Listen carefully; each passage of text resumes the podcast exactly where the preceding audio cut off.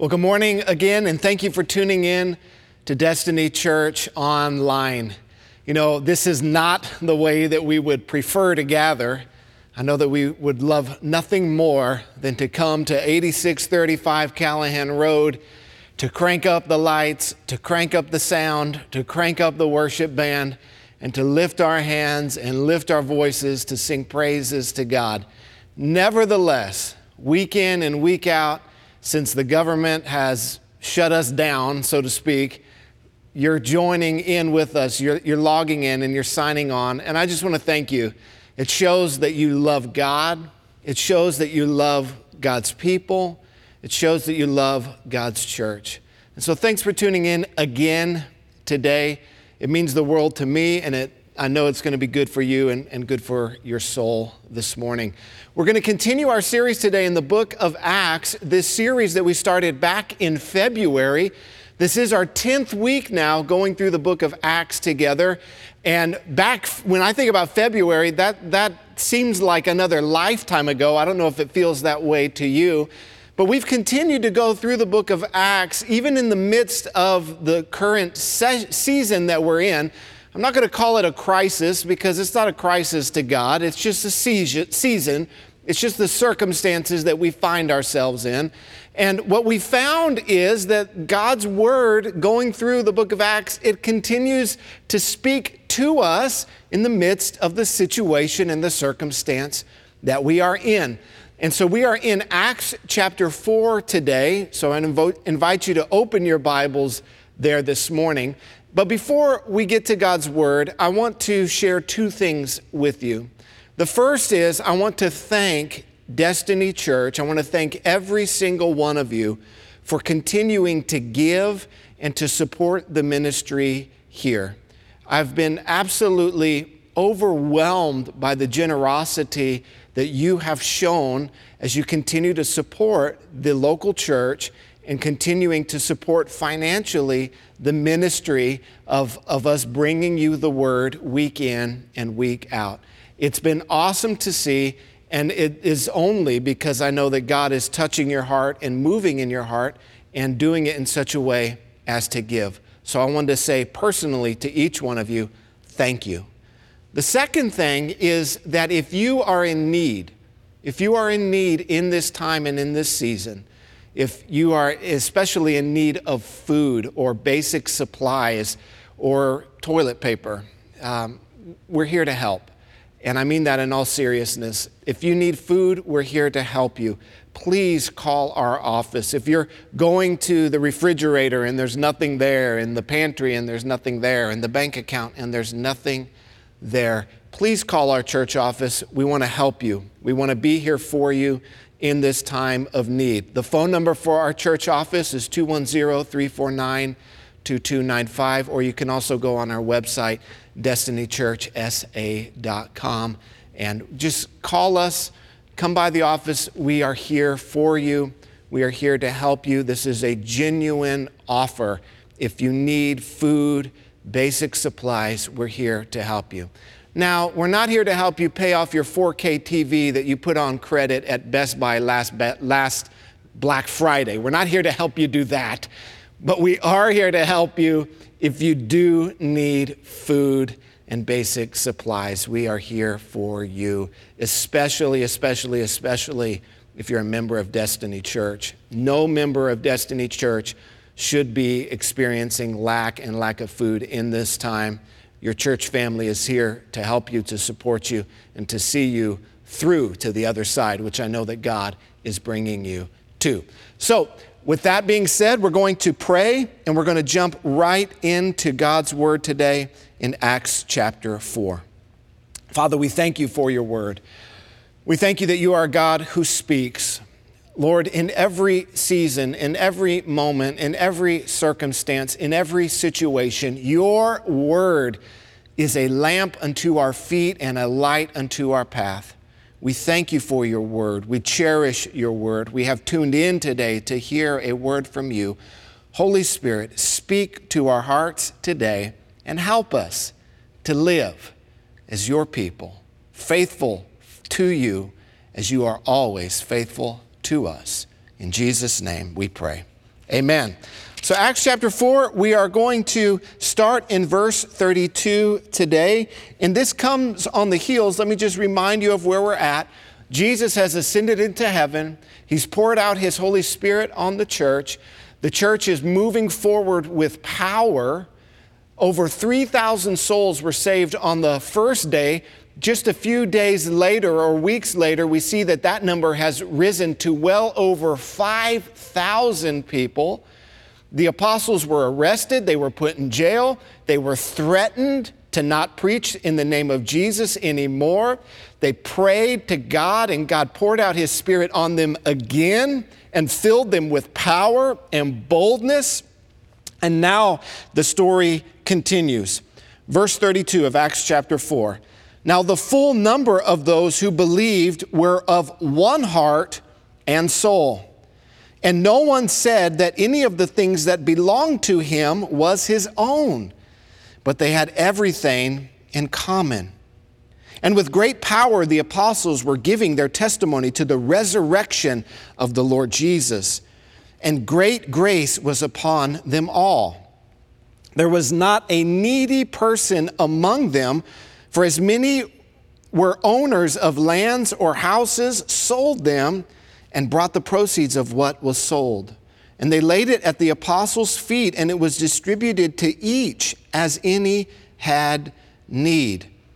Thus, Joseph, who was also called by the apostles Barnabas, which means son of encouragement, a Levite, a native of Cyprus, sold a field that belonged to him and brought the money and laid it at the apostles' feet. But a man named Ananias, with his wife Sapphira, sold a piece of property. And with his wife's knowledge, he kept back for himself some of the proceeds and brought only a part of it and laid it at the apostles' feet. But Peter said, Ananias, why has Satan filled your heart to lie to the Holy Spirit and to keep back for yourself part of the proceeds of the land? While it remained unsold, did it not remain your own? And after it was sold, was it not at your disposal? Why is it that you have contrived this deed in your heart? You have not lied to men, but to God. When Ananias heard these words, he fell down and breathed his last, and great fear came upon all who heard it. The young men rose and wrapped him up and carried him out and buried him. After an interval of about three hours, his wife came in, not knowing what had happened. And Peter said to her, Tell me whether you sold the land for so much. And she said, Yes, for so much. But Peter said to her, How is it that you have agreed together to test the Spirit of the Lord? Behold, the feet of those who have buried your husband are at the door, and they will carry you out. Immediately she fell down at his feet and breathed her last. When the young men came in, they found her dead, and they carried her out and buried her beside her husband. And great fear came upon the whole church and upon all who heard these things.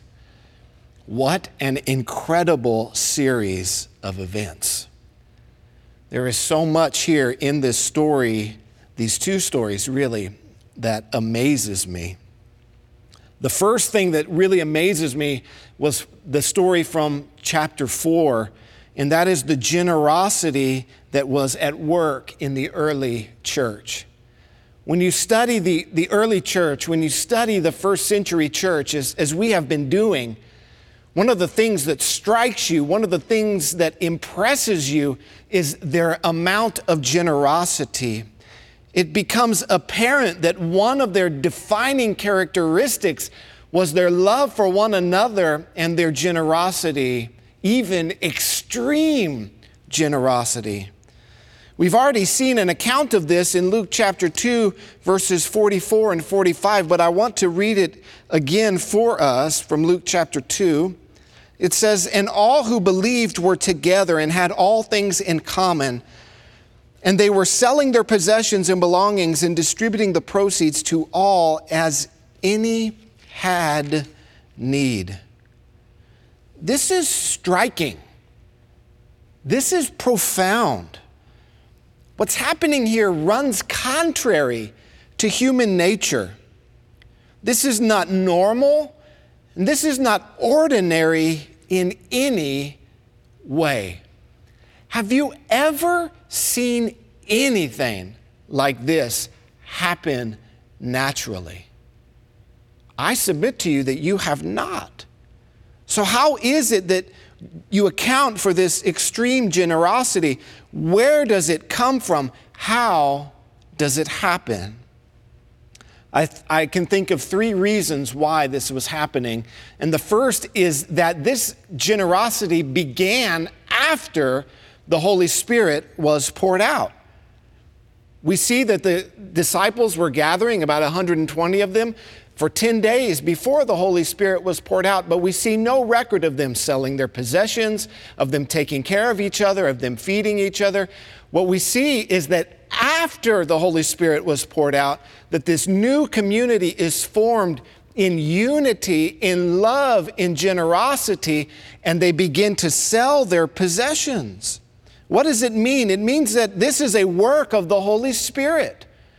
That this is a work that the Holy Spirit is doing and that He is moving so powerfully in their lives. And the result is this profound unity. This is the work of the risen Christ in their midst and in their hearts. This is one of the testimonies that Jesus is risen from the dead is that he is transforming these people's hearts to do what is not natural, but to give and to give sacrificially and to give generously to any who have need. The second thing is that the early church was so devoted to expanding the kingdom of God, they were ready and willing to part with their earthly possessions. They were so ready and willing to part with their earthly possessions because they had their eyes set clearly on the kingdom of heaven, the kingdom of God. They were devoted to what Jesus taught lay not up for yourselves treasures on earth, but lay up for yourselves treasures in heaven. They were so devoted to expanding the kingdom of God that they sold all that they had and they brought it in to expand the work of the ministry. That's the second thing. The third thing is, is that their generosity is a free will response to Christ's generosity in salvation. That their hearts had been so touched and so moved by the free gift of God's grace that He gives out to all who would call on Him in faith this free gift, this generosity that, that God has bestowed upon us in Christ, that it moves their heart and it moves their wills. No one is forcing them, no one is compelling them, no one is telling them they have to do this. It's out of the abundance of their heart. It's a, in response to the generosity of Christ in salvation.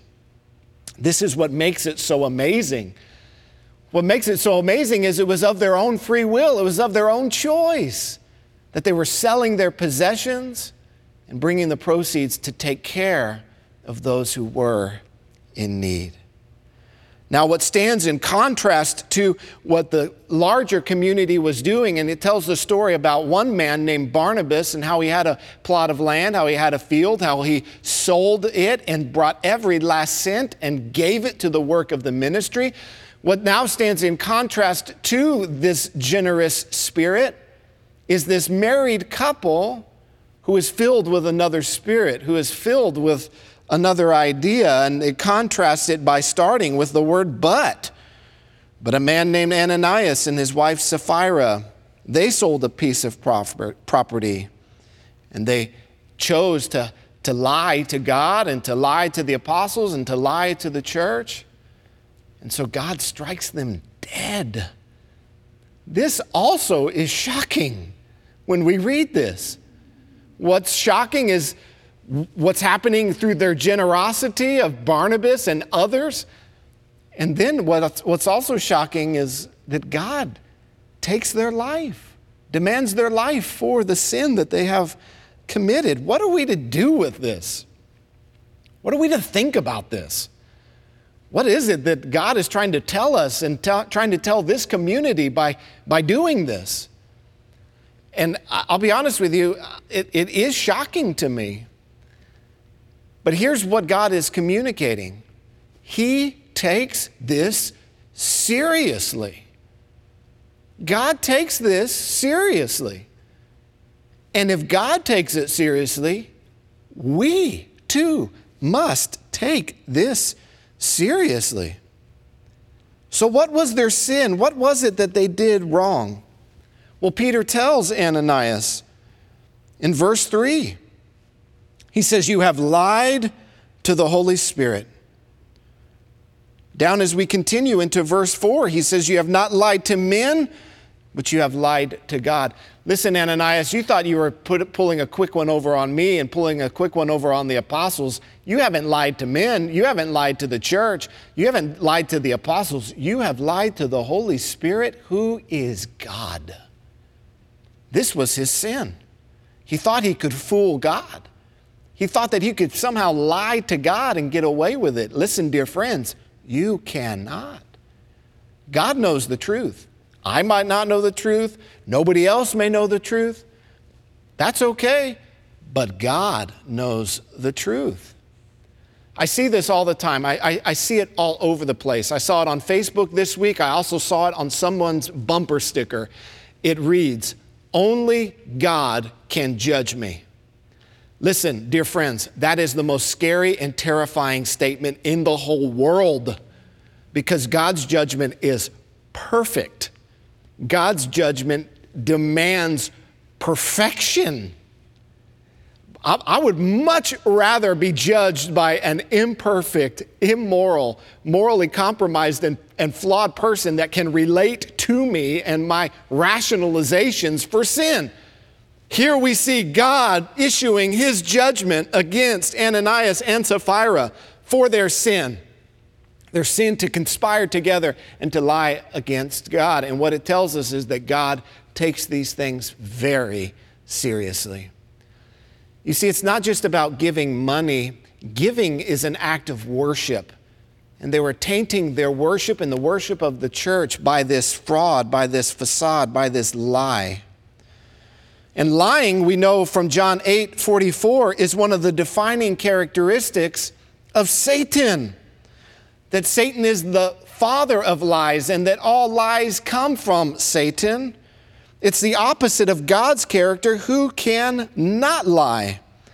And so instead of listening to God and listening to the Holy Spirit, they were listening to Satan and letting him fill their hearts, as Peter says in verse 3. Why have you allowed Satan to fill your heart? The land was theirs, the money was theirs. They could have done whatever they want with it. Peter even said that. Listen, before you sold the land, didn't it belong to you? Before, after you sold it and you had the money, didn't the money belong to you? Why is it that you've done this thing?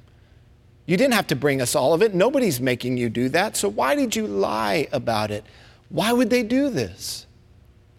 Well, it's because they were trying to use what God was doing in the church for their own glory.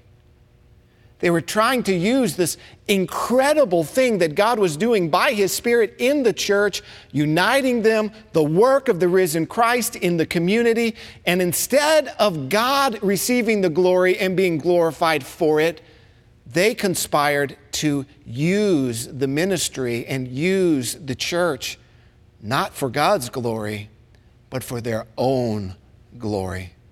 They wanted people to say, wow, look at how awesome Ananias and Sapphira is. Wow, let's give them a big hand. Let's give them a hand clap. Let's, let's see, let, us put them on a pedestal and, and, and look at, wow, look at this wonderful thing that they've done. That's what they were wanting the praises of men. Listen, Praise only belongs to one, and it is God. God will not share his glory. Isaiah 42 8 says that clearly. And so, for us, really, the question that lays before us this morning is Does the church look more like Barnabas or look more like Ananias and Sapphira? Does the church today, the modern church, does it look more like Barnabas and his act of selfless sacrifice and love? Or is it filled more with people like Ananias and Sapphira?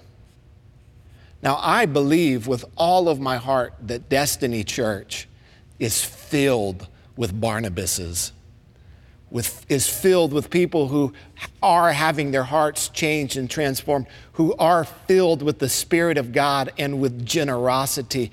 I see it week in and week out, and we have seen it on display even in the midst of this current situation that we are in.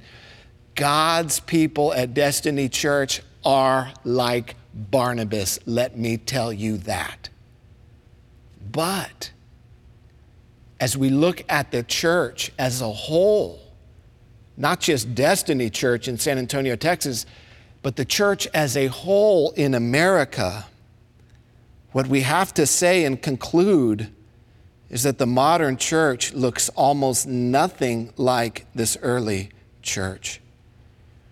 Not Destiny Church, but the church as a whole in America, most Christians balk at, reject, refuse the idea of giving even a tithe, giving even a 10% of their income. Here we see in the early church, they're not giving 10%, they're not giving 20, 25, 30, 40, 50, 60. They're giving all that they have. All that they have, so that those who are in need can have their needs met and provisions taken care of. And the sad truth and the sad reality is the church in America today kind of refuses and refutes this idea of, of giving even 10%. When you look at the national averages, again, not Destiny Church, but the national averages, I find the numbers to be shocking, and I think they will shock you as well. The percentage of Christians that tithe in America, this number is shocking to me. The percentage of Christians that tithe in America is 4%. 4% of Americans, the richest country on the face of the planet in the history of the world, only 4% of Christians give a tithe to their local church. I'm not saying that Christians give 4% of their income, it's actually much worse than that. But only 4% give 10% of their income. The average Christian gives about 2.5% of their income. And this is not, I'm not talking recent in the last 10 weeks. I'm talking before coronavirus. I'm talking before the economy was shut down. The average Christian, 2.5% of their income to the church. Here's a number that will shock you.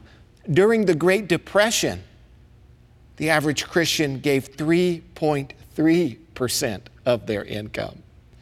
During the Great Depression, people were giving more to the work of God than in recent times. And what we find is, is that as someone's income increases, their likelihood to tithe decreases. So, this idea of I can't afford to tithe, it's actually not accurate because the more the, the statistics are that the more money you make, the less likely you are to tithe. So, for example, people who make more than $75,000, only 1% of those people tithe to the local church. I find these numbers to be incredibly depressing and sad. And when we look at these numbers, unfortunately, we have to conclude that the church looks more like Ananias and Sapphira in America than it does Barnabas. And what does this mean? It means it's a shame. I find this to be a nasty stain on the church's reputation here in America. And listen, it's not about the money. It's really not about the money. It's about the condition of the heart. It's about the testimony of what Christ is doing in your heart and in your life. And so today, what I want to do is, in conclusion, I want to share with you eight principles of Christian giving. Eight principles of Christian giving. Destiny Church, this is going to be a reminder to you. I've taught on these eight uh, several times before, but in conclusion today, I want to give them to you as a reminder of what it means to be a Christian and the expectation that is on us to be givers. I'm not going to spend a lot of time on each one of them. We're going to walk through them quickly, but we will put the scripture references on the screen. You can pause the video, you can read them later, you can take a screenshot or a picture, and uh, you can study it later. The majority of them are from 2 Corinthians 8 and 2 Corinthians 9. So the first definition or, or characteristic of Christian giving is that it should be sacrificial. That it should be sacrificial. What does that mean? That means you should feel it. That means it should cost you something. David said, I will not give to the Lord something that does not cost me anything. And we know that David was a man after God's own heart. It should cost you something. You should notice it, you should feel it in your Christian giving that is sacrificial. The second is that Christian giving, as you give and support your local church, it proves your love. It proves your love for God. It proves your love for the church. It proves your love for God's people. It proves your love for the Great Commission. Jesus said, Where your treasure is, there your heart will be also. Now, you can definitely give without loving. There's no question in that. I give every week to the IRS. I don't love the IRS, but I send my money there. You can give without loving, but you cannot love without giving. The very definition of love is to give and to give sacrificially. You can give without loving, but you cannot love without giving. Giving proves your love. The third is that giving is in accordance to your means, it's according to what you have. Don't compare your giving with somebody else's. It's not about that. It's about what you have. It's according to your means. It's using a portion of what you have to support the work of God. We all are to be givers and to be giving in proportion to what God has given us. That is called stewardship. Number four is that Christian giving should be generous. What does that mean? It means you don't have to have your arm twisted to give. That when there's an opportunity and you see a need arise, that your heart overflows with generosity and you say, you know what, God has blessed me. I want to be a blessing to others. Number five is that Christian giving should be cheerful. It means when it's time for the offering, we should see the pearly whites, that everyone should have a smile on our face. Jesus said, God loves a cheerful giver. It means we don't give with anger or begrudgingly, or, well, I guess if I've got to give, I'm going to put in my 10% and not one penny more. No, God doesn't love that kind of giving. Give cheerfully, give with a heart of joy and a spirit of generosity. Number six is that Christian giving should be consistent. That means it should be part of your regular pattern of life. How often should you give? Well, I truly believe it should be as often as you receive. That as you are paid, you take a portion of that and you give it and invest it into the kingdom of God and the local church. So for me, we are paid weekly. I give weekly. Heather and I set uh, our, our tithe aside and we give to the church weekly. Some of you are paid bi weekly, and so you give bi weekly. Some of you are on a, a monthly income and you run your budget monthly and you give monthly. What the point is that there should be a pattern. There should be a pattern of consistent giving. It shouldn't be once in a blue moon and you try to get caught up and oh yeah well i'll get back on track here. And then you fall off again. No no no. What the bible teaches us is that when we give it should be consistent. It should be a pattern of giving. Number seven is that your giving should go towards supporting your pastor. Now, I don't enjoy teaching about giving, and this point is even more difficult for me to teach. But what we see in the scripture clearly is that God's people are to support their pastor financially. And let me tell you, I believe this with all my heart. It is to your best interest that your pastor can devote his time to prayer to studying the word, and to shepherding the flock. God's people are the most blessed when the pastor is not having to worry about where his next meal is coming from, or he's not having to work and labor outside of the ministry to be, bring an income in. That God's people are most blessed when the pastor can devote himself to the reading and the studying of God's Word, to prayer for the people of the church, and to shepherding the flock of God. The vast majority of pastors are not as blessed or fortunate or whatever as we are here at Destiny Church because the vast majority of pastors, even in America, are bivocational. What this means is that the vast majority, and if my memory serves me correctly, I believe it's somewhere between 85 and 90 percent of pastors, senior pastors in America, have to work a second job to bring in income. There's only one reason for that it's because the people of God in that church are not giving as they should. And who suffers for that? Well, the pastor does, but who suffers even more is the people. Because the pastor is not able to devote himself to the scripture, devote himself to prayer, and to devote himself to shepherding the flock. It is honestly a self serving thing when you support your local church because the ministry that you will receive is better. Finally, number eight, your giving should go and be towards supporting your local church. We believe in supporting other Christian ministries we support so many of them at the church through missionaries, and we encourage that. But what we encourage is that that is the above and beyond after you have supported the local church here. And so we believe in this giving of your tithes and offerings to the local church because it is taught so clearly in the scripture. Again, I want to emphasize that Destiny is a generous church. That I and the pastors here are so fortunate that you support the ministry here and that you give, you give sacrificially and you give generously. And we started teaching in Acts way before all of this hit the fan here in the economic downturn in America. So, this message to you today has nothing to do with the financial position of the church. It has nothing to do with the current events. We're just teaching the scriptures because that is what God has called us to do.